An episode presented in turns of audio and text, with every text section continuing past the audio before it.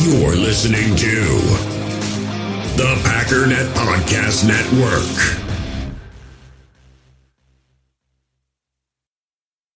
Mom deserves the best, and there's no better place to shop for Mother's Day than Whole Foods Market. They're your destination for unbeatable savings, from premium gifts to show-stopping flowers and irresistible desserts. Start by saving 33% with Prime on all body care and candles. Then get a 15-stem bunch of tulips for just $9.99 each with Prime. Round out Mom's menu with festive rosé, irresistible berry chantilly cake, and more special treats. Come celebrate Mother's Day at Whole Foods Market. Mother's Day is around the corner. Find the perfect gift for the mom in your life with a stunning piece of jewelry from Blue Nile. From timeless pearls to dazzling gemstones, Blue Nile has something she'll adore. Need it fast? Most items can ship overnight. Plus, enjoy guaranteed free shipping and returns. Don't miss our special Mother's Day deals. Save big on the season's most beautiful trends. For a limited time, get up to 50% off by going to Blue BlueNile.com. That's Blue BlueNile.com. You, you feel this this nervousness on the phone there? Sir, I've been trying to make an urgent phone call up there. I don't think it's something I want to do on an overseas phone. You gotta make some phone calls. Hang up the phone. Prank caller. Prank caller. Ladies and gentlemen, welcome to Packernet After Dark. It is the call in show of the Packernet Podcast Network. The phone number to call in is 608 501 0718. New callers go directly to the front of the line. And once again, we have no new callers. Come on, people. There's got to be another angry uh, person out there that wants to scream about something. We haven't had a good scream in a while, you know? Nate gives us an F bomb once in a while, but, you know, I don't know. Mix it up a little bit. Uh, we're going to start off with Garrett. What's going on, my man? Good morning, Ryan. Hey. Uh, just taking a walk after Super Bowl uh, and enjoying the victory of watching the team that I rooted for win. There you go. And I'm just perplexed at how, up until the last few minutes, that game was a nail biter. Uh, it was really exciting. Um, the one thing I took away from it that uh, it just makes me think about how the Packers are going to have to go ahead through next year planning stuff out is that Philly scored the most points in NFL history for a Super Bowl and lose. the the points that they scored was the most by any team to lose a Super Bowl or a championship. So it just leads me to believe that we are really going to have to uh, really improve both sides of our ball. I think offense and defense. I, I just uh, I'm really uh, happy for Mahomes and those guys, but uh, looking forward to next year and how the draft is going to play out. But I think flip of a coin would uh, be my best guess on how Goody's going to draft because it could be a lot of more on defense, which I can understand why he would, Right. or really load up on offense. But I just think this draft class, I would have to agree, is is pretty weak. So I hope they hit on the guys that they do pick. Have a happy Monday. Yeah, so a couple things. First thing that comes to mind, I didn't know that stat, but you know, there's always this talk about the the collapse for the Packers and all this frustration and all this. Look what the Philadelphia Eagles just went through. They had probably one of the best, if not the best, defenses in the entire NFL. They get to the Super Bowl. Their offense scores, as you pointed out, the most points, obviously by a losing team because they lost. Um, and so it was their defense that was a major letdown. And you could say, well, it's the Chiefs' offense. Okay. Do I really have to go look up the scores of the Chiefs and show scores that were lower? Do I have to do that? I shouldn't have to do that. We should be able to figure this out for ourselves. 38 points is the most they've scored since their bye week, which was in week eight. So for the, let's just say number one numbers, for a top three defense to allow the Chiefs to score more points than they've scored since week uh, seven, fourth highest score they had all season, is a major failure of one of their strengths, which just again goes to show that it's just kind of a crapshoot. There is no way to build a perfect team that's guaranteed to win, right?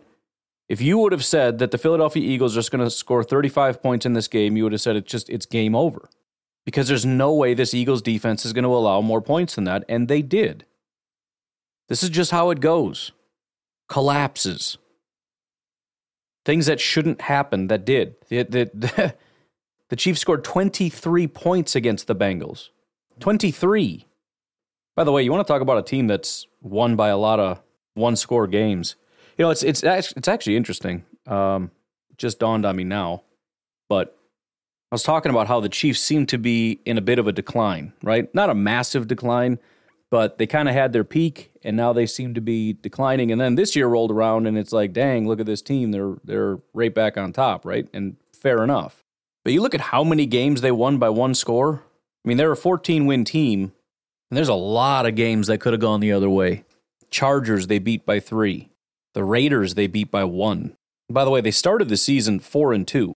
You flip those two games and they're two and four to start the season. They beat Tennessee in overtime by three. They beat Jacksonville, the Jaguars. Oh, wait, no, that's 10. Sorry. Can't do that in one score. The Chargers the next week, they won by three. The Broncos game, the freaking Broncos was a one score game. The Texans the next week was a one score game they won in overtime. The Texans took them to overtime. The Broncos again, one score game. How the heck is that even possible? Then the Jaguars, they won by seven. The Bengals, they won by three. And the Eagles, they won by three. They won all three of those playoff postseason games by the skin of their teeth. So, I mean, they deserve a lot of credit. They still had the number one offense in football. You have to be able to win those one score games, obviously, but that clearly points to me to some very obvious regression potential. And there were some one score games that they lost. But again, how in the world, the, the quality of these teams, they're terrible football teams. The Chargers, the Raiders, the Titans, the Chargers again, the Broncos twice, the Texans. That's kind of crazy to me. You could probably do that to a lot of teams, to be fair, but it's just, it's a little bit surprising to see that and to know how close those games could have been. Anyways, what, uh, what the heck were we talking about here? There was two points I wanted to make. Oh, the the first was again how just unpredictable the postseason is, and you can't really count on this, that, or the other thing. And then as far as the draft class being weak, I think the important part about a weak draft class, or really any draft class, but it's to lean on the strength of the class. And I think that's probably going to be more emphasized in a year where it's a weak class. If it's a strong class, you've got a lot of options. In a weak class, you don't. And so you look at where is the strength, and I think that's where you look for, especially teams like the Packers, because I think that's something that they like to do. There are, like I've always said, that they're drafting for need and drafting best player available is a spectrum, and nobody's at 100% of either side, but there's kind of a a scale. So, and, and this is the only example I know, so it's the only example I use. But many years ago, the Falcons GM, who I don't even think is the Falcons GM anymore, maybe he is, I don't know, uh, Blitnikoff or whatever his name is. Um, he said that yeah, we draft for need. It's what we do. Now, clearly, it's not 100%. There, there's some level of like, we need to find guys that are a good value here, but we're going to lean, maybe we'll reach a little bit because we need this, that, or the other, where the Packers are a little bit closer to the other side of the spectrum. And because the Packers are a little bit more on the other side of the spectrum of best player available, I think you're going to find them hitting on more of these positions that tend to be strengths. And I think you see a pattern of that over the years where you look at and say, what is the strength of this class? You know, when Rashan Gary was drafted, there's no question edge was the strength of that class. You had Bosa, you had um, uh, the, the number one player was Bosa, the number three was Josh Allen. Uh, then you had number nine, uh, supposedly was Montez Sweat. You had Brian Burns, you had Rashan Gary, you had Clelin Ferrell. Edge was was a massive thing. And then and then you also had just defensive line in general, right? You had Ed Oliver, you had Quinnen Williams, you had uh, Christian Wilkins, Dexter Lawrence, Jeffrey Simmons. I mean, it was a stacked defensive line class. And what did we get out of that? Rashan Gary. 2020, you could argue it wasn't a strong quarterback class, but I would disagree with that assessment based on what we've seen. Joe Burrow, Burrow, Tua, Tua, geez, Tua, Justin Herbert, Jalen Hurts. I mean, we've seen the strength of these guys. We came away with Jordan Love. The year we got Stokes, it was a loaded cornerback class. Patrick Surtain and Jaycee Horn were considered top 10 prospects, which is crazy for corners. Then you have Caleb Farley, Greg Newsom, Asante Samuel, Ifeatu Melifonwu, Tyson Campbell, Elijah Molden, Eric Stokes. Loaded cornerback class. We come away with Eric Stokes. Last year, you know, um, two, but potent, you know, three basically first round prospect linebackers. And you also got to factor in who's left, right? What is the strength remaining in the class? But you know, you got Devin Lloyd, Nakobe Dean, and Quay Walker. Not necessarily a stacked defensive line class, but again, I think if you look at the talent that was available, they felt that that was the best available. But generally, you're going to find the Packers taking where the class is deepest. Or at the very least, it's going to give you a clear picture of what the Packers are probably going to have available for them if you look at where the strength of the class is. So you look at 2023 and you say, where's the strength of the class? You could potentially look at quarterback, considering there's four. We know running back is kind of strong, but not necessarily deep. Oh, I, I, I shouldn't put it that way because it is deep. But, you know, as far as first round prospects, there's two. I think wide receiver is a potential, especially considering, yeah, there's no top 10, but we're not drafting top 10. But you look at Johnson, Addison, and Njigba, Hyatt, Flowers, Downs, uh, Boutte, Rice. Tight end is is deeper than usual, especially at the top end. Mayer, Kincaid, Washington, Musgrave. Not really defensive line or interior offensive line. Edge, I think again kind of makes sense. Will Anderson, Myles Murphy, Tyree Wilson, Lucas Van Ness, Nolan Smith, Isaiah Foskey, BJ Ojulari, corner again, Gonzalez, Witherspoon, Porter, Smith, Ringo, Phillips, Forbes, Banks. So I mean, it, it's it's more in some areas than others, right? It's it's not really strong defensive line, interior, safety's really not deep at all. Some of them are kind of iffy, running back, tackle, tight end.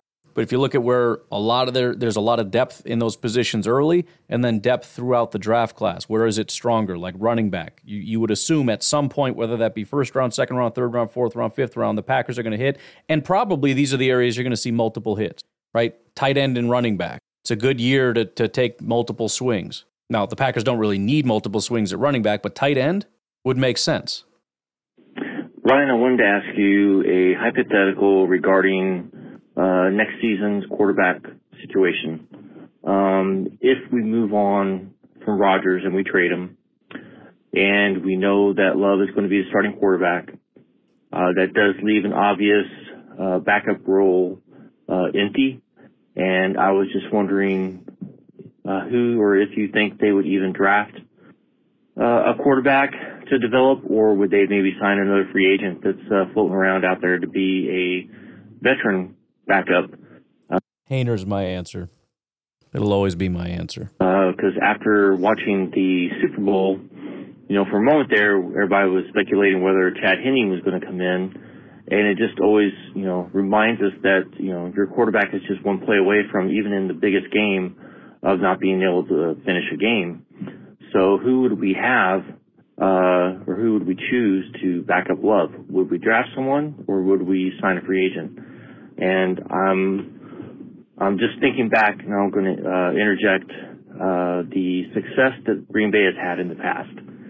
Um, some of their notable backups that they have scouted and drafted um, and developed has been uh, Mark Brunell, who went on to play, uh, had a really good career with Jacksonville.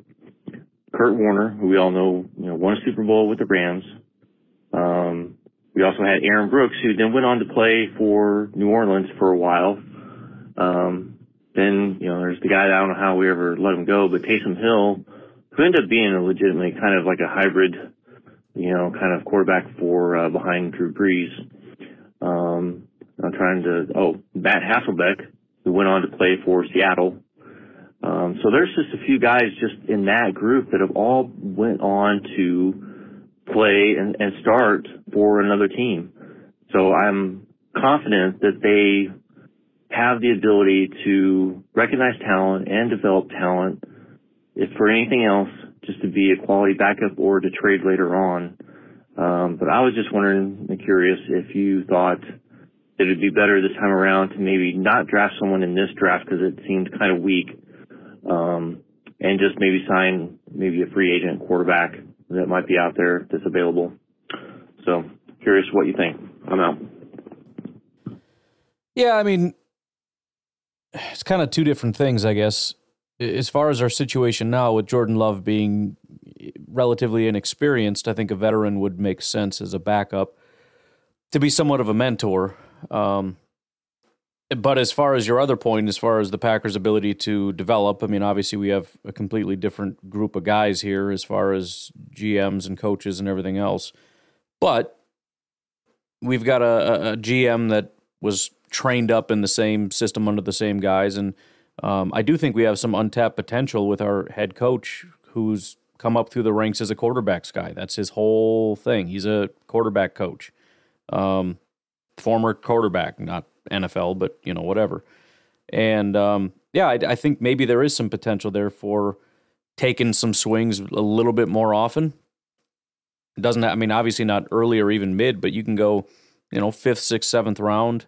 Um, obviously, we pick up some undrafted free agents occasionally because that's just what you do. But um, yeah, I mean, see what you can do as far as development goes they always talk about how it's the most important position in football, and obviously there's very low probability that any late round guys are going to be good football players. But we're starting to see a little bit more of that these days, especially with the evolution of the NFL. So, um, if you find some guys that have that little bit of potential, whether that be their athleticism or their arm talent or whatever it is, pick them up and see what you can do with them over a couple years. And if it doesn't work out, who cares?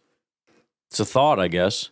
Um, but yeah, I, I think although I, you know, I like Haener. He's supposed to be like a late round guy. And again, on my sheet that I created, he is my number one quarterback, even factoring in where he's ranked and factoring in his school that he went to. He's still by far the best quarterback. So probably speaks more to the flaws in my sheet, which I'm um, is somewhat on pause, but is is more being worked on on the side as far as um, trying to figure out ways to improve it. Which I'm going way down a rabbit hole that I just shouldn't. I should just continue the the thing, but I don't. I, I can't help it, man. It's it's either going to be a perfected process or it's going to be nothing. If you're curious where I'm at right now, I'm I'm just dove headfirst into machine learning. So this is like a, you know take years to learn how to do all this, but it doesn't matter. It's what I want to do, so it's what I'm going to do.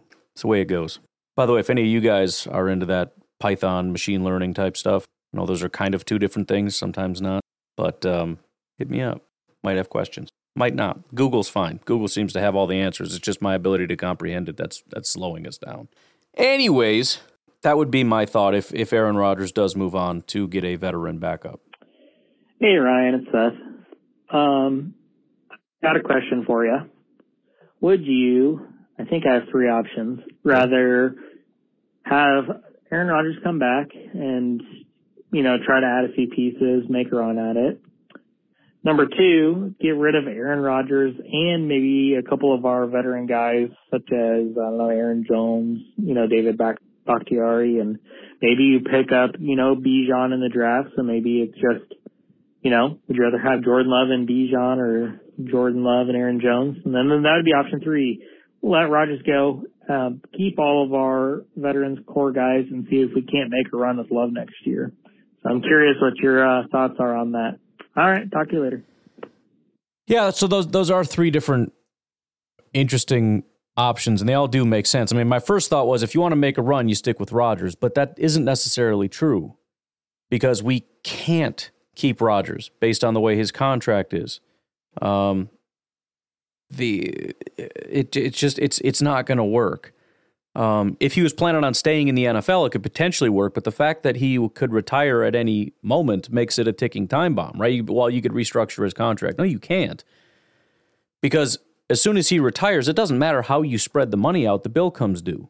So unless he just says, you know what, I, I want to cut all this money out of my contract, the money is all due. In fact, I don't even think that's going to work because a lot of the problem is money that's already been paid. So I don't know. Can he refund the money that he was paid? I don't know. Um, so it it it's not necessarily true that if you want to make a run, just stick with Rodgers.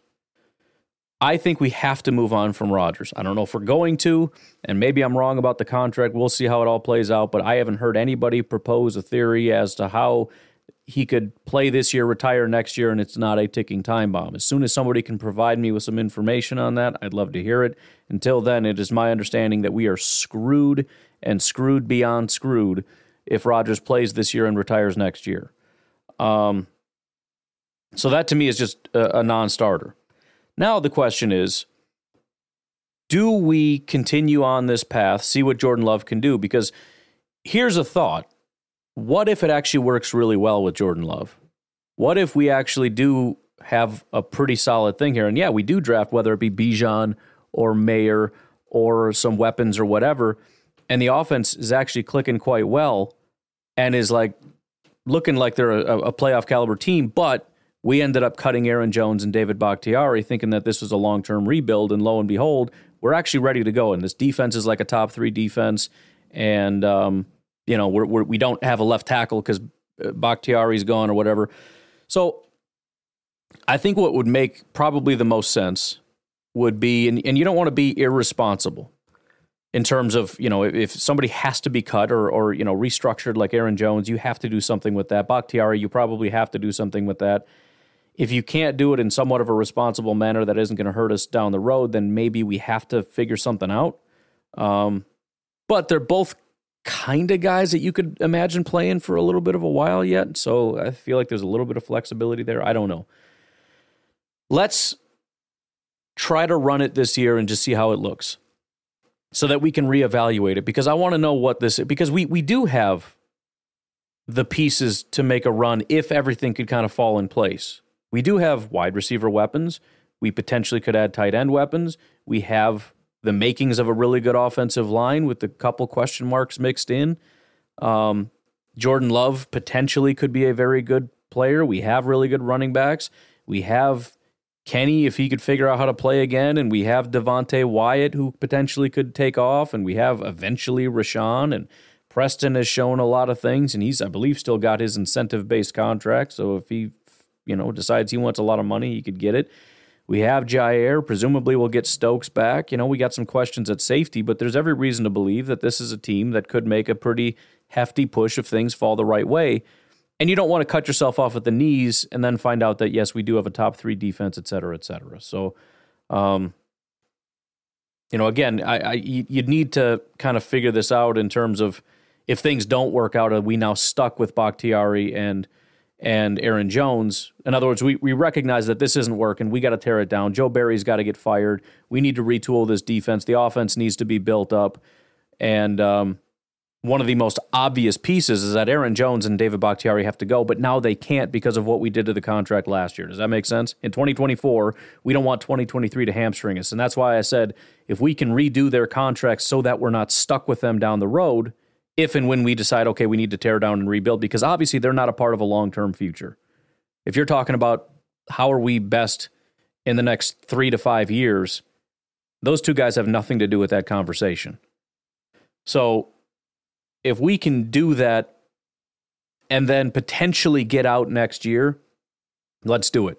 If we can't get out next year, then I, I don't know. Maybe we just run, in other words, don't restructure it, run it as it is so that we can keep them, and then we can possibly release them next year, which is going to hurt this year, but so be it.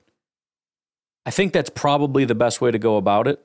If it was up to me, um, well, I don't need to repeat myself for those reasons. I think that would be my choice. I haven't really thought about it before, so I appreciate it. But uh, yeah, we need to move Aaron Rodgers and try to keep the guys we have, which is going to hamstring us a little bit, but just to see what it looks like. I just want to know what we've got, and then we can make decisions from there. But I don't want to make any rash decisions about whether we're tearing it down or running it back until I can see what this offense looks like under Jordan Love, or you know whether we need a new quarterback or whatever. Hey Ryan, wanted to call in with some uh, Super Bowl thoughts. Um, so I don't know if you liked the halftime show at all. Yeah. I thought it was okay. Um, but again, we keep having these Super Bowls where they don't seem to get what people love about the Super Bowl halftime show. And that's not just having like one big name artist just perform a concert. Like if if I want to go see a Rihanna concert, I'll go buy a ticket to a fucking Rihanna concert. Right. Which I would not ever do. But that's not the point. The point is there's supposed to be one big name artist, and then throughout their, they, they sing a couple songs, and then what happens? You're supposed to have those like those surprise artists. Like, Dude, when they when that guitar started coming in, that was like Santana, you know, bam, bam, bam, bam, bam. I'm like, dude, Santana, where is he? I'm looking around, and uh, yeah, me, my wife and I said the same thing. Like, where are all the like surprise guests and stuff? I thought for sure Santana was going to pop up, and that that would have taken it over the top for me, even if it was just Santana, because I didn't mind the music. Not like I I was a huge, but Rihanna was kind of big back in the day, like high school for me, a long time ago. So some of the songs are, in my mind, kind of throwback, even though I think she's got some popular ones even today. I, I honestly have no idea. Then my wife told me she was a billionaire, and I was like, "Are you freaking serious?" I had no idea. Like I thought she was, I don't want to say B list, but you know, I don't know. I, I was surprised by that, but yeah, I mean the, the the songs were fine. The performance was stupid. Uh, I don't know what it is with these choreographers. They're like, what is the dumbest crap that we can do? Like, over the top is the goal, and so we just do stupid stuff. You know what I mean? Like, I, I, I guess the platforms were fine. There's nothing really wrong with floating around and all that kind of stuff. Kind of freaked me out. Like, dude, if she trips, she's gonna break her neck, and that would be crazy. Um, I didn't. I don't think she was like tied down. She walked around and everything else. But um, anyway, so that was weird. But but yeah, what, why do we have? And the dancers look stupid. Uh, the the dance choreography was stupid. Like it didn't make any sense. They're just flailing around. It's one of those things where it's it's one thing to be able to do things that other people can't do. It's another thing for it to be interesting, right? Like when when people play that like death metal or whatever kind of music where they just play guitar really fast. Granted, I can't do that but it doesn't sound good. You know, be, being talented doesn't. So that was the same with the dancing. Like, yeah, you're doing stuff that most people can't do, but you look like an idiot. And then you got like the Michelin men coming out flailing around, or that what my what did my wife call it? It was uh, uh, Hero Six, the Marshmallow Hero Six looking robots coming out, looking all oompa loompa. Like, what what does this add to anything? Why is this happening? They look stupid. And then Rihanna's like grabbing herself for some random reason. So it's like we we sent our kids out of the room because my wife's like, I don't know what they're about to do. And we're like, oh, this isn't too bad. And then she starts grabbing herself. And I'm like, well, I guess it's a good thing the kids weren't in here because that's completely not only is it random and unnecessary, but it's uh, kind of gross and weird and creepy. So yeah, I mean, it's the the music is fine. Some of it was decent enough. Like the I guess again the platform thing was not really needed, but it was a neat effect, but it was just it was so over the top and not in a way that was enjoyable.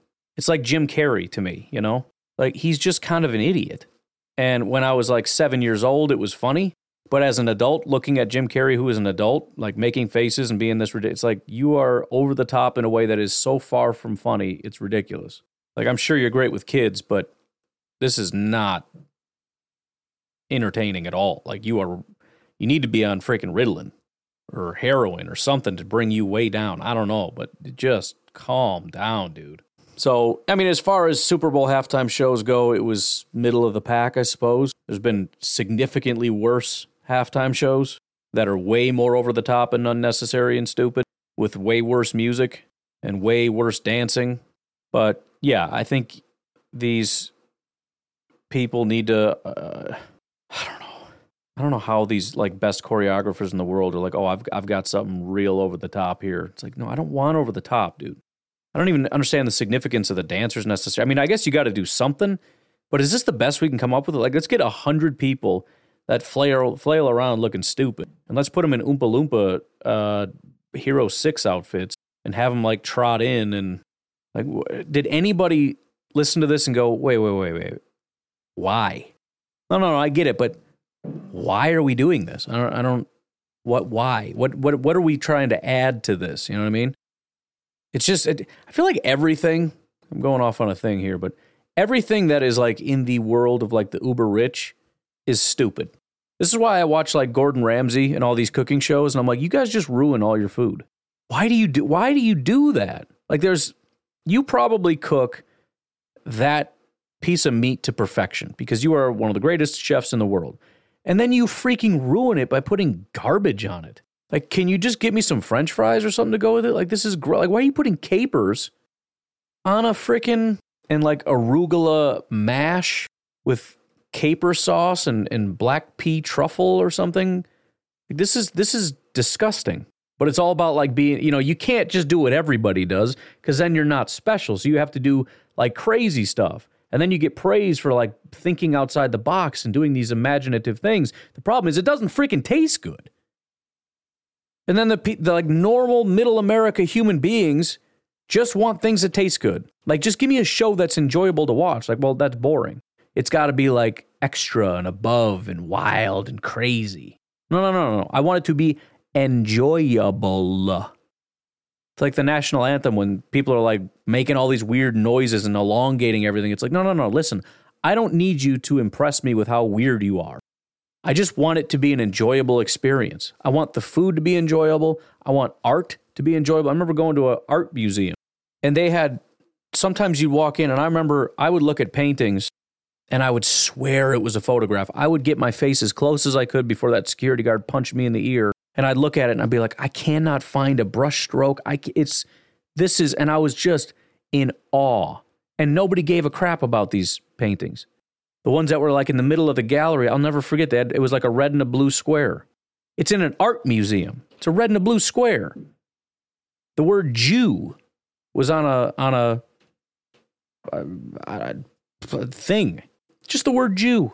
What what are we doing? Oh, you just don't understand. No, I I fully understand. You're an idiot. This is stupid. Well, stop trying to like I don't know. Everything is an appeal to these people who just are doing performance art where we all pretend to be elevated. And we're going to eat stuff that tastes like garbage, but because it's at a five star, oh, this was exquisite. It was elegant. Oh, dude, that's gross. You ever seen Gordon Ramsay make a burger? Ugh. Bean sprouts, bro? You're putting bean sprouts on my burger? And the bun, the bun is always so big and hard. Nobody wants a big, hard bun on a burger.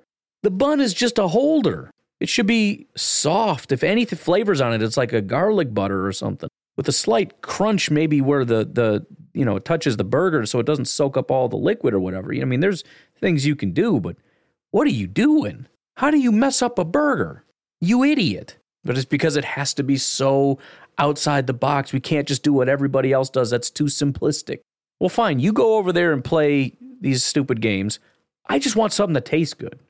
And again, that's my issue with these halftime performances. It's not about making it a palatable experience. It's not about making it enjoyable. It's not like sitting down and watching a movie, although sometimes movies are like this, but it's it's you know, you sit down and it's not just about maximal experience, it's about going above and beyond. Yeah, but is it enjoyable? No, but it's big and it's wild and it's it's something nobody's ever done before. Well, there's probably a reason for that because it's stupid and nobody likes it.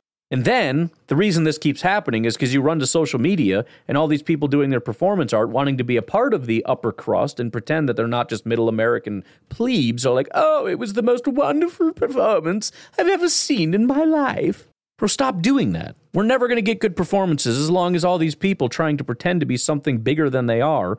Same with like art, where we all gather around and go, oh, it's wonderful. You ever seen that? There, there's an art professor out there somewhere, and every year for his class, one of the things he does is he shows somebody a piece of art, and he says, "Describe this," and they'll describe it, and they'll say things like, "Oh, it's, it's, it's." Uh, modern but tasteful and I, just all these like big words to really express it and then when they're all done like gushing over the beauty and the elegance and all this stuff he shows another picture and it's as it's essentially zooms out it was a it was his smock that had paint splattered all over it. It wasn't art, it was just garbage splattered all over. It was a, a messy smock. And the point is, you're all idiots and you're all making this up. And I hate that I live in this world where everybody just pretends all this stuff. It's like, can we just freaking stop and be serious for a second? Oh, it was a beautiful performance. You just don't understand. No, you don't understand. Nobody understands because it was stupid. But yeah, the music was fine. And Santana needed to pop out somewhere. Just be like, dang, what's up, Santana? You crazy. How do you, I mean, seriously, how do you bust in with his guitar thing and then just like it just goes away and he's not there?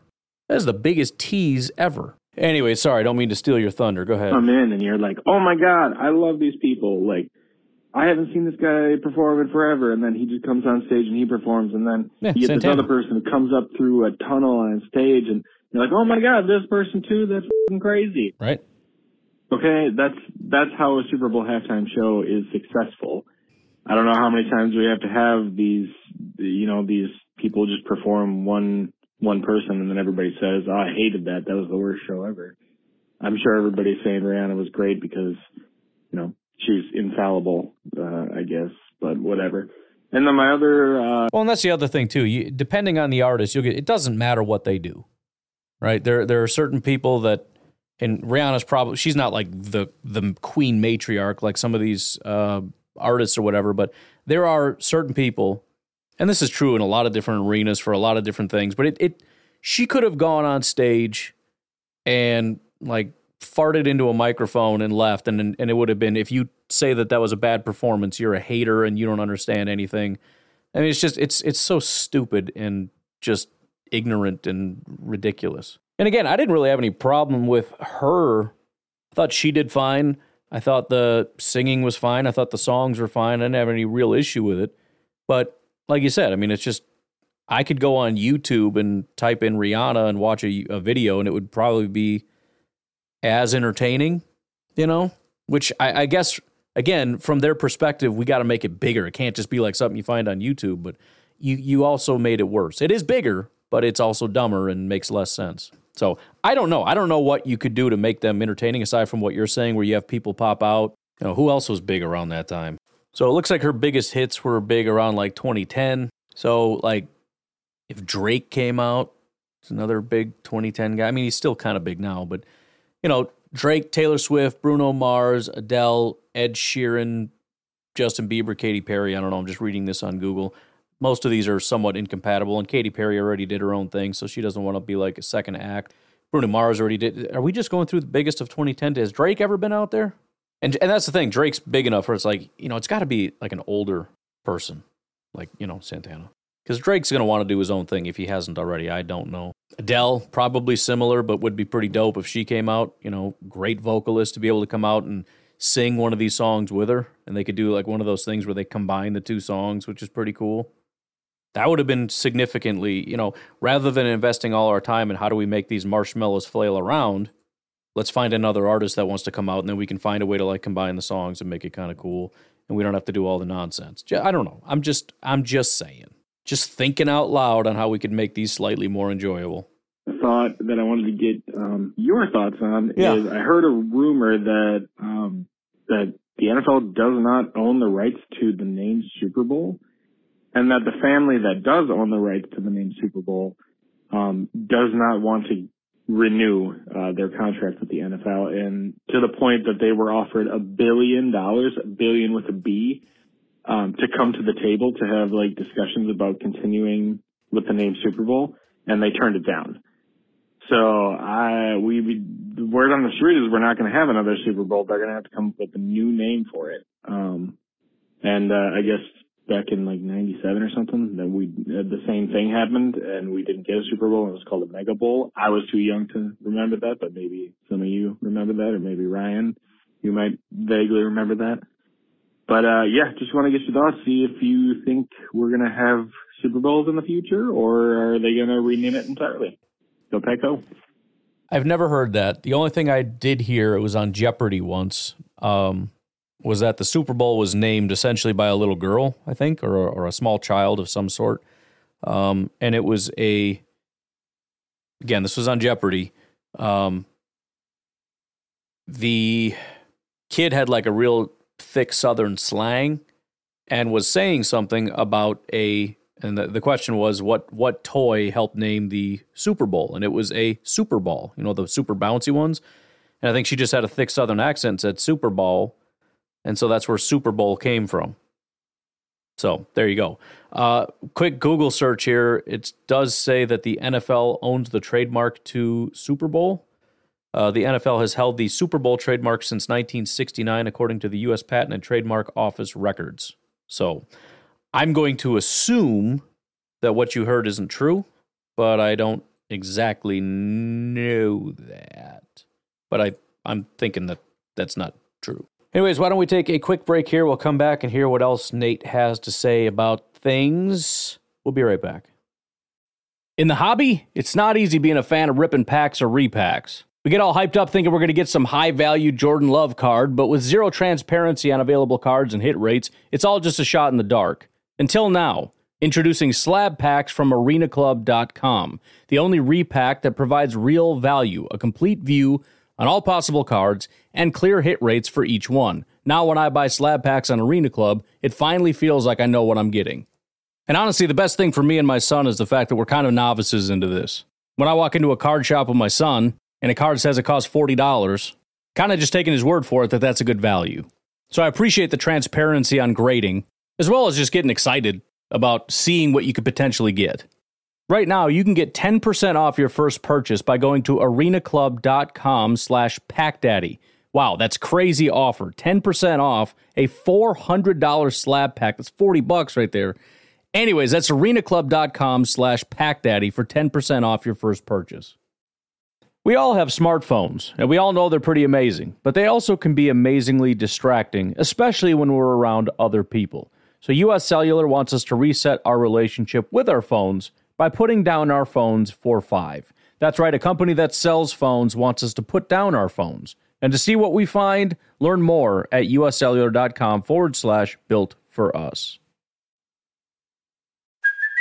Hey, it's Kaley Cuoco for Priceline. Ready to go to your happy place for a happy price? Well, why didn't you say so? Just download the Priceline app right now and save up to 60% on hotels. So, whether it's Cousin Kevin's Kazoo concert in Kansas City, go Kevin, or Becky's Bachelorette Bash in Bermuda, you never have to miss a trip ever again. So, download the Priceline app today. Your savings are waiting. Go to your happy place for a happy price. Go to your happy price, Priceline. Another day is here, and you're ready for it. What to wear? Check. Breakfast, lunch, and dinner? Check. Planning for what's next and how to save for it? That's where Bank of America can help. For your financial to-dos, Bank of America has experts ready to help get you closer to your goals. Get started at one of our local financial centers or 24-7 in our mobile banking app. Find a location near you at bankofamerica.com slash talk to us. What would you like the power to do? Mobile banking requires downloading the app and is only available for select devices. Message and data rates may apply. Bank of America and a member FDIC. Hey, it's me again. Um, I wanted to call in because uh, honestly, I, I'm just getting a little tired of like off-season football talk because I think we've reiterated pretty much every hot topic that there is right now. Like, right. you know, we've talked all the draft prospects that are going to probably go in first or second round. I definitely have not done that. I have failed you miserably in that regard. So I'm sure a lot of people have. You're right. And it's probably exhausting because you've heard all of them talk about it. I have not. And I apologize to inform you, uh, regret to inform you that I will be doing that. But sorry, continue. Um, um, we've all talked Rodgers till we're blue in the face, Yes. and he's he's not even making a decision for a good while yet. Correct. So, um, I had a different question for you. Okay. What do you think is the most overrated movie franchise? Oh, boy. Uh, so one that has like at least a, a couple movies to it.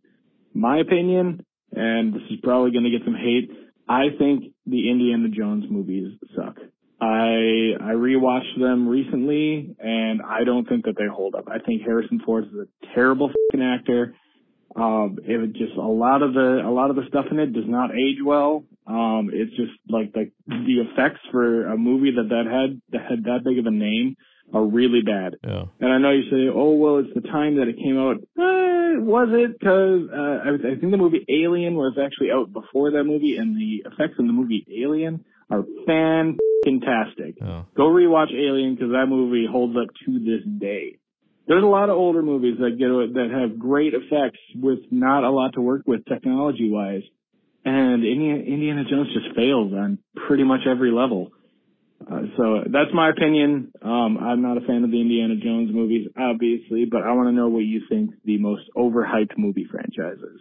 So I'll. I'll say this: I watched one Indiana Jones movie in my life, and I didn't like it, and that was like when it that was in the '90s at some point. So, as a child who is into action stuff, not really getting into Indiana Jones at that time, I would assume it would be god awful if I were to watch it now. I, I may try. I'll see if I can find it on Netflix, Hulu, whatever, these different things that I have. I'm sure something has an Indiana Jones movie somewhere, but I I have a very strong inclination that I will absolutely hate it. There's a reason why one of the most storied franchises um, is one of the only ones I have not watched. As far as I'm concerned, I haven't watched any of them because I don't really remember anything. I think I remember seeing like that Rolling Stone scene, something like that, and then there was like a fight with a whip. I, I very vaguely remember. Uh, I don't even know if I honestly finished the the movie, but um, I know I didn't like it. But there's a reason why I haven't decided like, oh man, I got to go back and watch it because I have no interest. It doesn't seem interesting whatsoever. It seems, as you said, cheesy and lame, and the action is. Just, I mean, Harrison Ford is. I don't know if he used stunt doubles for all of it, but it just it the thought of him trying to fight guys and stuff is just it's it's so bad. And I don't really have a problem with Harrison Ford. I thought like what was that one convict movie? I thought he did fine. Maybe not. I don't know. But to answer your question, and I'll I'll look at the list here because I've kind of touched on this several times. The one that immediately comes to mind is Star Wars. Um, I I honestly, if you just showed me like the first Star Wars movie and said this is a movie from the '70s, I'd probably be like, all right, that's fine. But again, part of the issue I have is is number one, like you said, a lot of people can be like, well, you don't understand, it's the time or whatever. Okay, well maybe movies just weren't quite as like I don't know, I don't want to say good, but good in that time. But then you think like The Godfather and some other movies around that time. It's like, mm, that's really not true. But it's fine. It's a fine movie. You know, the acting's not super great. It's it's this, that, or the other, but whatever. Again, compare it to The Godfather, it's a freaking joke. But then you watch the next one, and I, I got a lot of flack for it, but it's like it's like the same movie, but in a cold planet. And then like I think the next one had like the short guy. Fozzie Bear sounding guy, Yoda. And that seemed kind of cool. Like I was I was actually kind of excited because I didn't remember how he was a part of it and they're out in the swamp or whatever. I'm like, oh dope, man. There's but then that wasn't super interesting. Like I wanted something cooler to happen. And then the problem is as we get better at especially special effects and we've had time to theoretically develop how we write movies and th- these kinds of things, the movies seem to get worse, which is a drag. Oh, but you know what? I might have a different answer. It just hit me. Let's see. So Rocky is decent, possibly overrated, yes, but it's it's a solid. Especially again, the first one solid. I like Despicable Me. Transformers, I don't think I can get into, but I also don't think I've really watched them, and I know it's not going to be the worst. Lord of the Rings is fine. Jurassic Park, I would put on the list because I think aside from like the first two, they're all garbage. But I did it. I, the first one was just classic, so you can't do that. X Men is decent. DC Universe, I don't think I've even seen those. Fast and Furious would be the other one that I would consider. Now, I will say, I think when the first one came out, I was like, all right, it's a pretty dope movie. It's fine. Wouldn't really want to watch it again, but it's okay.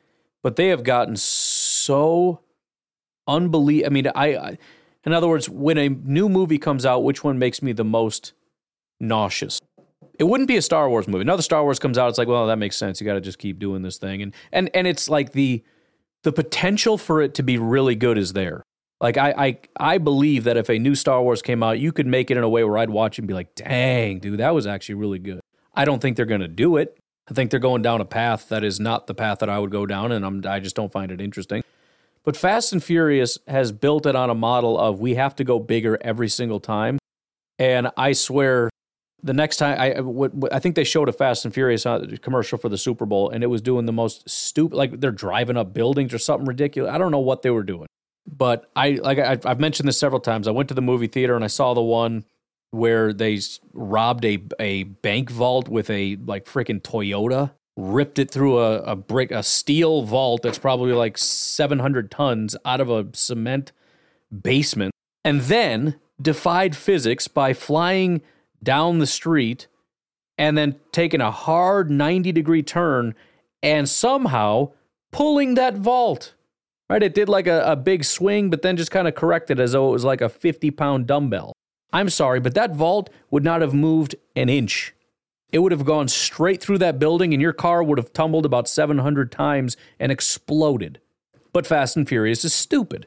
And it's all about like, let's get the biggest guys and the biggest explosions and the fastest car. And like, we're trying to, that's the other thing. We're trying to make like a cool action movie out of race cars, which is kind of stupid, right? I mean, again, the first Fast and Furious, it actually had like a plot and a storyline.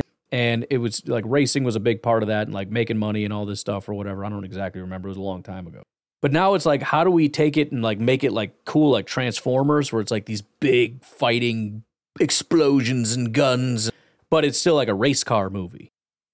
And it's just gotten ridiculous. And I'm convinced that the next Fast and Furious that comes out, they're gonna like hit a ramp and then battle on Mars or something because the cars just you know that's just how fast and crazy and awesome they are and how good the drivers are that they get up to Mars and then they battle it out and then they have a race on Mars.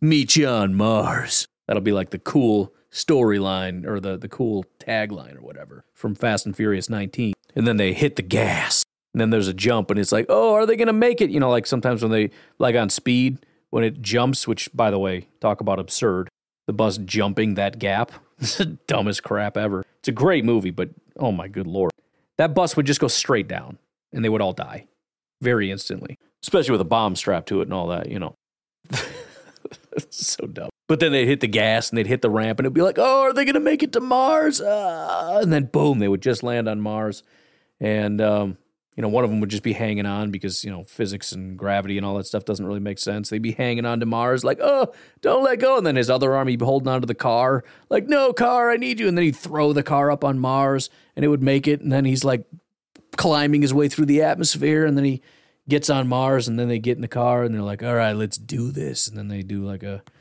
a race and some guy wins and gets the grand prize and the girl. Because, you know, that's how you get the ladies. It's the dumbest thing in the world. Fast and Furious is stupid. It's like action movies written by six year olds. It's like when I was, you know, we used to always write those books. You have to do that, the hardcover books, and you'd write a story. And I would usually write like either action or some kind of like a scary. I always wanted to be scary, but it would just be the most ridiculous thing. The monster who had like lasers for eyes, late and like fire fingers, could basically do anything, and it was the, the most powerful thing in the universe. Like everything is the biggest and the strongest and the fastest, and there's no nuance. There's also no plot or storyline. It's just like, check out how cool this thing is that I built in my brain. It's like, well, that's great and all, but it's not really a story. That's Fast and Furious. Anyways, Batman, Avengers, James Bond is kind of, kind of, kind of dumb, but I don't know. Harry Potter is not, it's not my thing, but I don't think it's bad. I just don't like it. Spider Man's fine. Most of these are kind of stupid. Star Wars is stupid. Marvel Cinematic Universe is pretty good. Overhyped, yes, but it's somewhat enjoyable. So that's where I stand on that. Hey Ryan, I called a while back and uh talk about the Bears potentially making a dome stadium. Yeah. Um and watching the Super Bowl I finally realized why everybody's making a dome. This is why. Teams want to host the Super Bowl. That's it. And like the Packers, the Bears, these open northern stadiums are never going to get a Super Bowl, which Right. is dumb and It is dumb. A Super Bowl in the cold would be dope. You know, snowy, sloppy, but it's got to be nice. It's got to be pristine. It's got to be, you know, all the all that stuff. my opinion. I mean, you know, it's, it's part of the game. I I really have always hated the way that league just like picks a city. Um, there should be something like I think what is it, baseball or something that like the winning team that city gets the World Series the following year or something. I don't know. That No idea. the Packers shouldn't just be out of the running altogether to ever host the Super Bowl because they're an open stadium. Um, I think the biggest thing with that, the reason they'll never or can't in the very foreseeable future is is the hotel situation.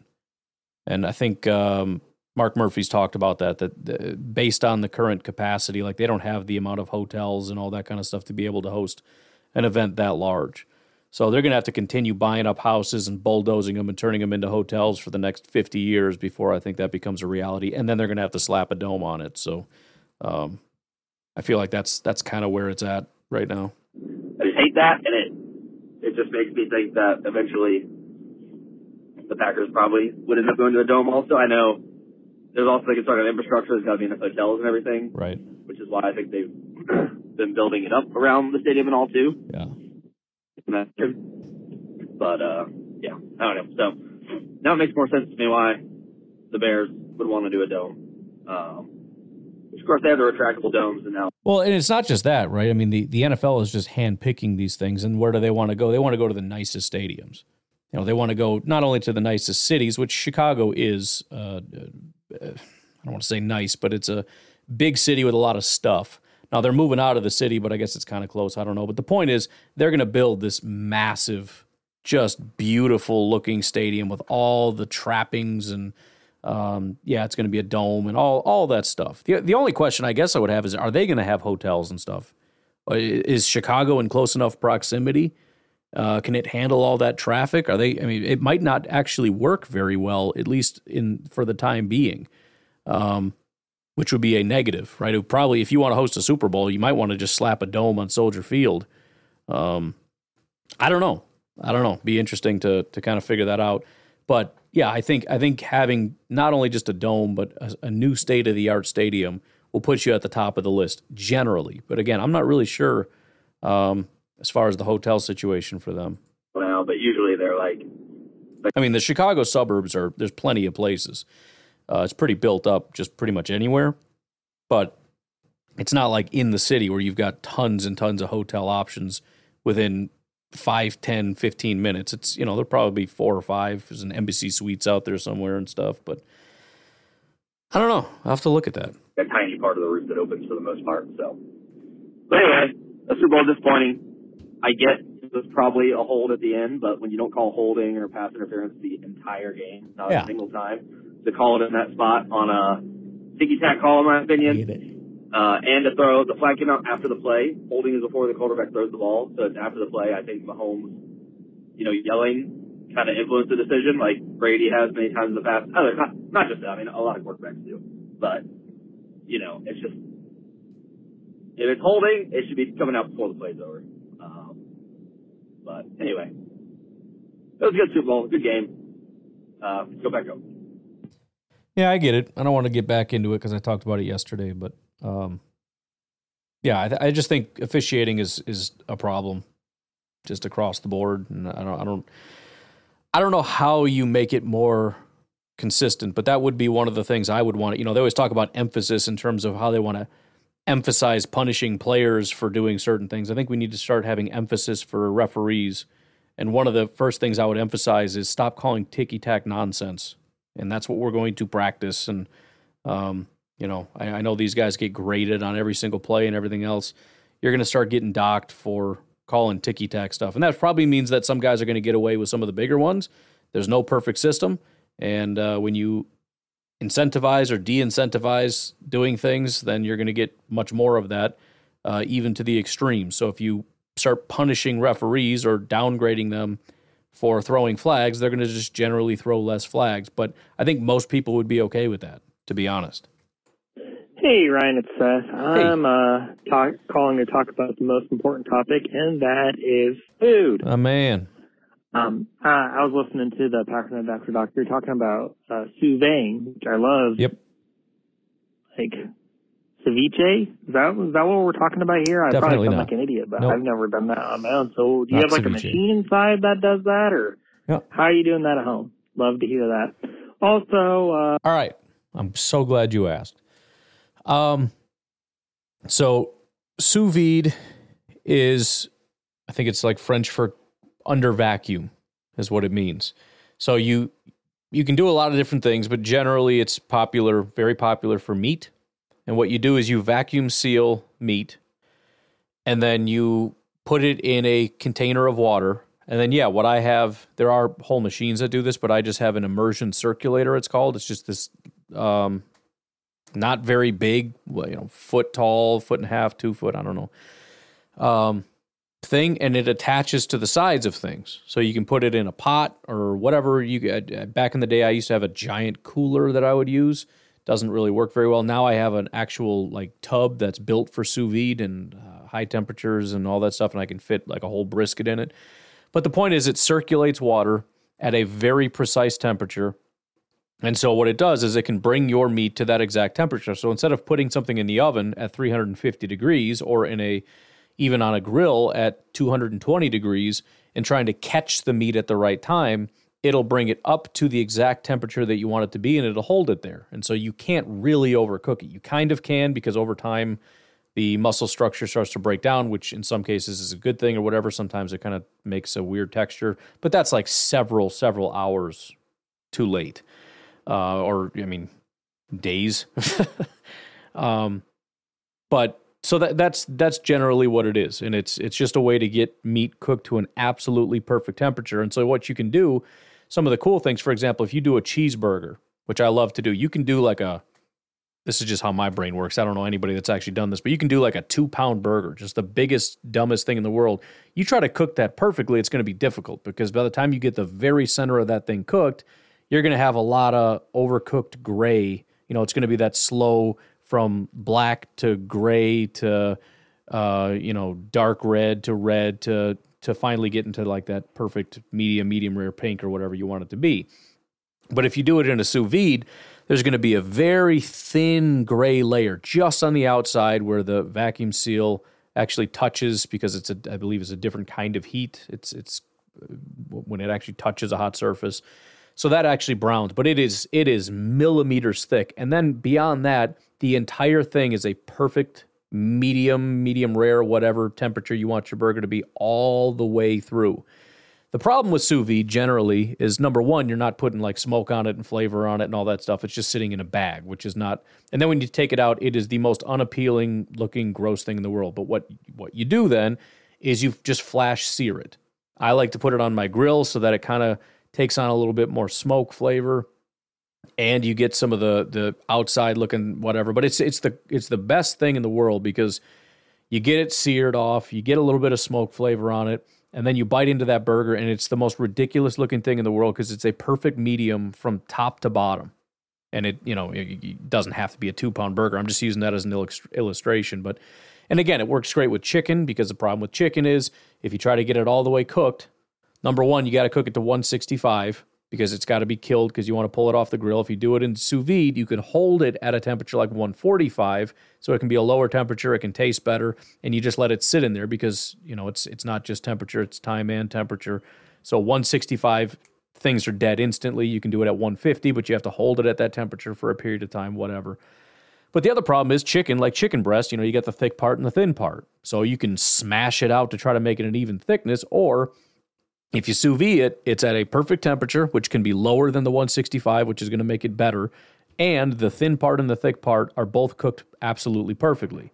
And then you can even let it cool off a little bit, right? Let it kind of bring the temperature down and then hit it on the grill so it doesn't continue cooking. It just kind of hits that outside and you can kind of put it on there, get a little bit of heat, get a little bit of color. You get that Maillard reaction, which is where all the flavor is when you actually uh, burn or brown the meat. You get more flavors, the sugar compounds, blah, blah, blah. But, you know, again, you take some chicken, you kind of sear it off, then you move it to the indirect side. You put a little bit of uh, uh, the barbecue sauce on there, let that kind of harden and, and congeal or whatever it's doing, and it's taking on all that smoke. You get some cold barbecue sauce. Cold holds the smoke a little bit better. And oh my goodness, it is the most juicy, tender, soft chicken in the world, perfectly cooked from end to end with some, oh, mmm, Mm-mm-mm. And by the way, you don't have to vacuum. I mean, you do have to vacuum seal it, but most of the time I don't do that. I actually lost my vacuum sealer and I didn't even get one until recently. If you put it in a Ziploc bag and just kind of drop it in, what happens to the air? It goes flying out and it kind of vacuum seals itself. It's not going to do as good of a job, but it still works. So you just drop meat or whatever you want to cook. By the way, eggs are another thing it does phenomenally. Like you can get perfectly temperatured eggs or whatever is another one people like to use it for. But yeah, it just it it perfectly cooks meat and it's probably most popular for steak because it'll get it to that exact perfect temperature and then you can just go sear it off whether it be in a cast iron pan or you can put it out on the grill or some people which i find disgusting but if you look at one of the biggest food channels out there uh, guga foods he's got a, a, channel that i think is dedicated to sous vide and he just uses a, a, a torch and he uses that to get a really nice and, it, and the sear does look kind of nice but it's just kind of like i don't want gas flames providing the i mean again you get the maillard reaction but it's just uh, i can't imagine it's going to give it the best taste. But it's the easiest like if you want to be super easy about it you put it in the sous vide you take it out you get a torch which is awesome. Just get a basically a small flamethrower to put a sear on it. But anyways that is and there's plenty go on youtube and you'll see that guga guy. He's he's a cool guy. I'm shocked at how big his channel is but uh, he's a he's a cool dude and they do a ton of stuff sous vide. I know there was a, a podcast something like water and smoke or something that's dedicated to like well, actually the term that you could look up there's a guy i forget his name but he's extremely intelligent if you want to get into the science of all this stuff but it's sous vide q which is sous vide barbecue you know? Sous vide ribs just, I mean, if you're patient enough to let it sous vide because it's like a 24 hour soak time. But dude, sous vide ribs are just stupid good. And again, I think a lot of the hardcore barbecue people say it's cheating and it's not as good and all that stuff, and that's fine. But you get up north, you're feeling lazy, you don't want to do all that stuff. You can.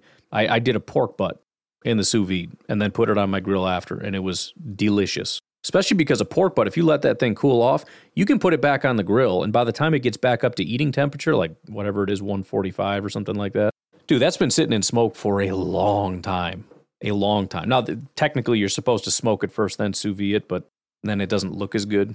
But it, it, whatever, it doesn't matter. There, there's there's sort of an intro into sous vide. S O U S V I D E sous vide. Look it up; it'll change your life. What is your favorite food, period? And then what is your favorite food on the grill? Might be the same answer. I I might I mean, listen, ribs are way up there. And that would be both, right? Food and food on the grill. Burgers, I know it's just an ordinary, regular, boring thing. But dude, a a and and and I'm really torn between smash burgers and smoked burgers because smash burgers are just freaking unbelievable. But I tell you what, you take a quarter pound or a half pound burger, and I didn't realize like apparently smoking burgers or smoked burgers is like a new phenomenon that people are doing now. It was just the way I always did it. I just thought because most people you just grill it, which is putting it over directly over the flame and bringing it up. I put it indirect, just basically the entire time. At the end, maybe you just kind of flash it or whatever, but just throw that bad boy indirect until it comes up, you know, 220 degrees. Bring the burger up to whatever temperature you want it to be. Melt a little bit of cheese on it. Uh, it is, dude, grilled burger, and it, it, just has such a, a fun like summer outdoor. You know, the charcoal taste and the and the smell it's just it's such an unbelievable thing. And then I then you, you get the buns and you get a little bit of garlic butter and which isn't anything fancy you have to buy. It's just garlic powder and some melted butter and get a little brush and brush it on or if you want to just dunk it or whatever, and then you throw it over the flame. Let that th- oh oh mm. So burgers and ribs are in a pretty tight competition. I mean, I, I love steak and all, but there's just something. By the way, pork loin. I mean, it's got to be just the perp. But I'm telling you, I've had a couple pork loins that just unbelievable. The other thing I only made once that I it's expensive, so I don't know if I'll be making it too much more often. But when I made it and just kind of winged it and tried it, it was just stupid good, which makes sense because it's basically a really long filet mignon. But uh, beef tenderloin, dude, earth shattering. But I'll I'll stick I'll stick with burgers and ribs. And you talked about pork chops a lot, so if your yep. answer is a pork chop, I want you to give me your second favorite food on the grill. There you go. I think mine is actually probably a New York strip. Yes. Uh, ribeyes are good. Uh, used to love filet mignon. They're still good, but you don't get the marbling and the the fats and juices and all that. So probably would have to go with a New York strip, one of the thick cut, like two inch thick yep. New York strips. Also, I don't know if you can get them in Wisconsin, but uh, I am in Iowa. So if you haven't had an Iowa chop, give those a shot. Okay. It's like a pork chop, except it's like twice as big. So uh, can't go wrong there. So yeah, give that a whirl. All right. Talk to you later. We do have a butcher down the street. I could just ask him for an Iowa chop. I'm sure he understands what that means. And if he doesn't, then I'll just be like, I don't know, dude, could you Google it and get me one? Because supposedly they're delicious and you are a butcher. But you're, you're, I'm glad you said that too, because uh, my half Mexican lawyer Blaine and I, we both have kind of come to the conclusion that we're both New York strip guys. Everybody in the steak community, you know, when you're talking the competition steaks and all that, it's all ribeye. You know, you got the the supposedly it's got like the tenderness of a fillet, but the beefiness of a of a strip. I don't think it does. I don't think it has nearly the flavor of a New York strip. And I'll tell you what, a New York strip is plenty tender for me. I don't know what kind of soft I mean, I'm I'm all for tenderness. I mean, don't get me wrong. Tenderness is great, and I love filet. Honestly, I and I haven't had a filet in a while, so this might change. But if I had to rank them, it would probably be New York strip, then filet mignon, then a um, then a ribeye. And and I think I just come at it from the opposite perspective. Right? People look at it and say it's got the best of both worlds. I see it as kind of the worst of both worlds. It doesn't have the tenderness of a filet mignon, and it doesn't have the flavor of a New York strip. It's it's less than both. Now, again, I'm positive that if I went to one of these guys that does like steak cook-off competitions, they could make a ribeye that would just change my world. Or Guga, who's made a billion of them or whatever. Or a lot of these guys, I'm I'm sure. I just am not doing it up to standard. But the best steaks that I've had have been when I was younger, filet mignon, and then as an adult, making New York strips. I mean, just every single time. Because now, now when I ask my wife to get steaks, she gets a strip and a and a ribeye, and we split it up with the kids or whatever. The the the ribeye, the the not this last time, but the time before, the ribeye was close. Was real close to being up there with the strip. But the absolute best steak I've ever made was the first time, and I never bought steaks. I got a New York strip and then I got the compound butter. They had it right there at the at the deli counter, the butcher counter, whatever, at the grocery store. I'm like, why don't you give me some of that? And I melted some of that over the. It was just my tiny little Weber grill. Again, never really done it before. I did it all indirect. And then you know, toward the end, when it was getting close to being ready to to pull. I threw that that butter over the top, let it melt across it, and it was. I've never had a steak that good since. Never had a steak that good before. Might never have a steak that good again. Best food I ever made was on that tiny Weber, and I didn't have any idea how to control temperature. Maybe that's my problem. Maybe I'm I'm more of a, a grill. You know, just crank that freaking thing up to 500 degrees and pull it when it gets to temperature. I don't know. I don't know, but that was I'm I, I am with you on that. I'm I'm more of a New York strip guy than a anybody in the Wisconsin area that wants to prove me wrong and, and invite me over for some uh, delicious ribeyes. I I will uh, happily oblige. Anyways, I'd love to keep going, but we're kind of getting uh, getting a little long here. So I appreciate all the calls. Please continue calling in 608-501-0718. Again, whatever you want to talk about, that's what we're going to talk about. But you guys have a great night, and I will talk to you tomorrow. Bye bye.